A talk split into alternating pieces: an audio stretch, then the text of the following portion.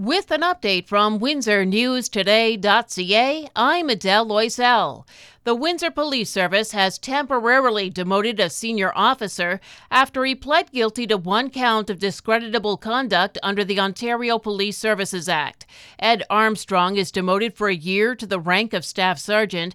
Peel Regional Police investigated allegations he sent a female officer unwanted texts and made unwanted comments, sometimes of a sexual nature.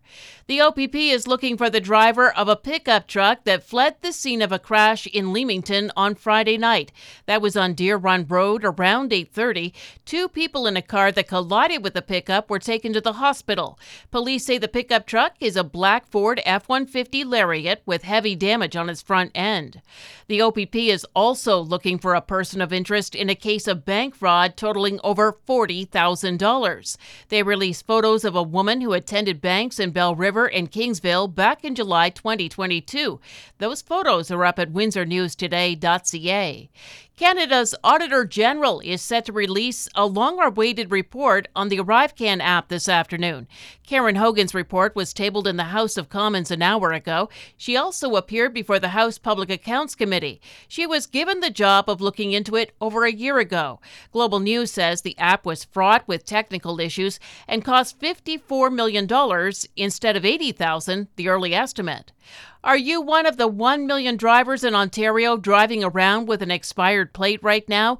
You still have to update those or you could be fined $1,000, even though the province did away with the stickers and fees in 2022.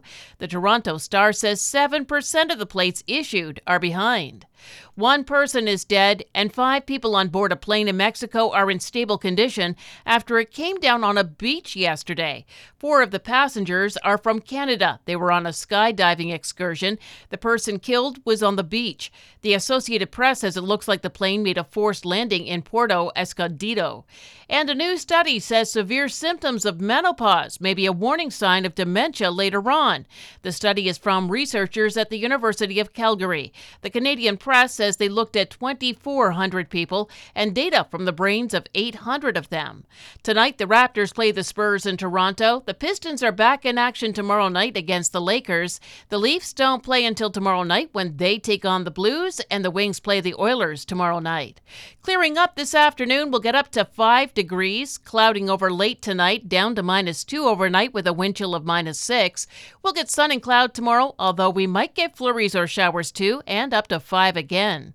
For more on these and other stories, go to windsornewstoday.ca.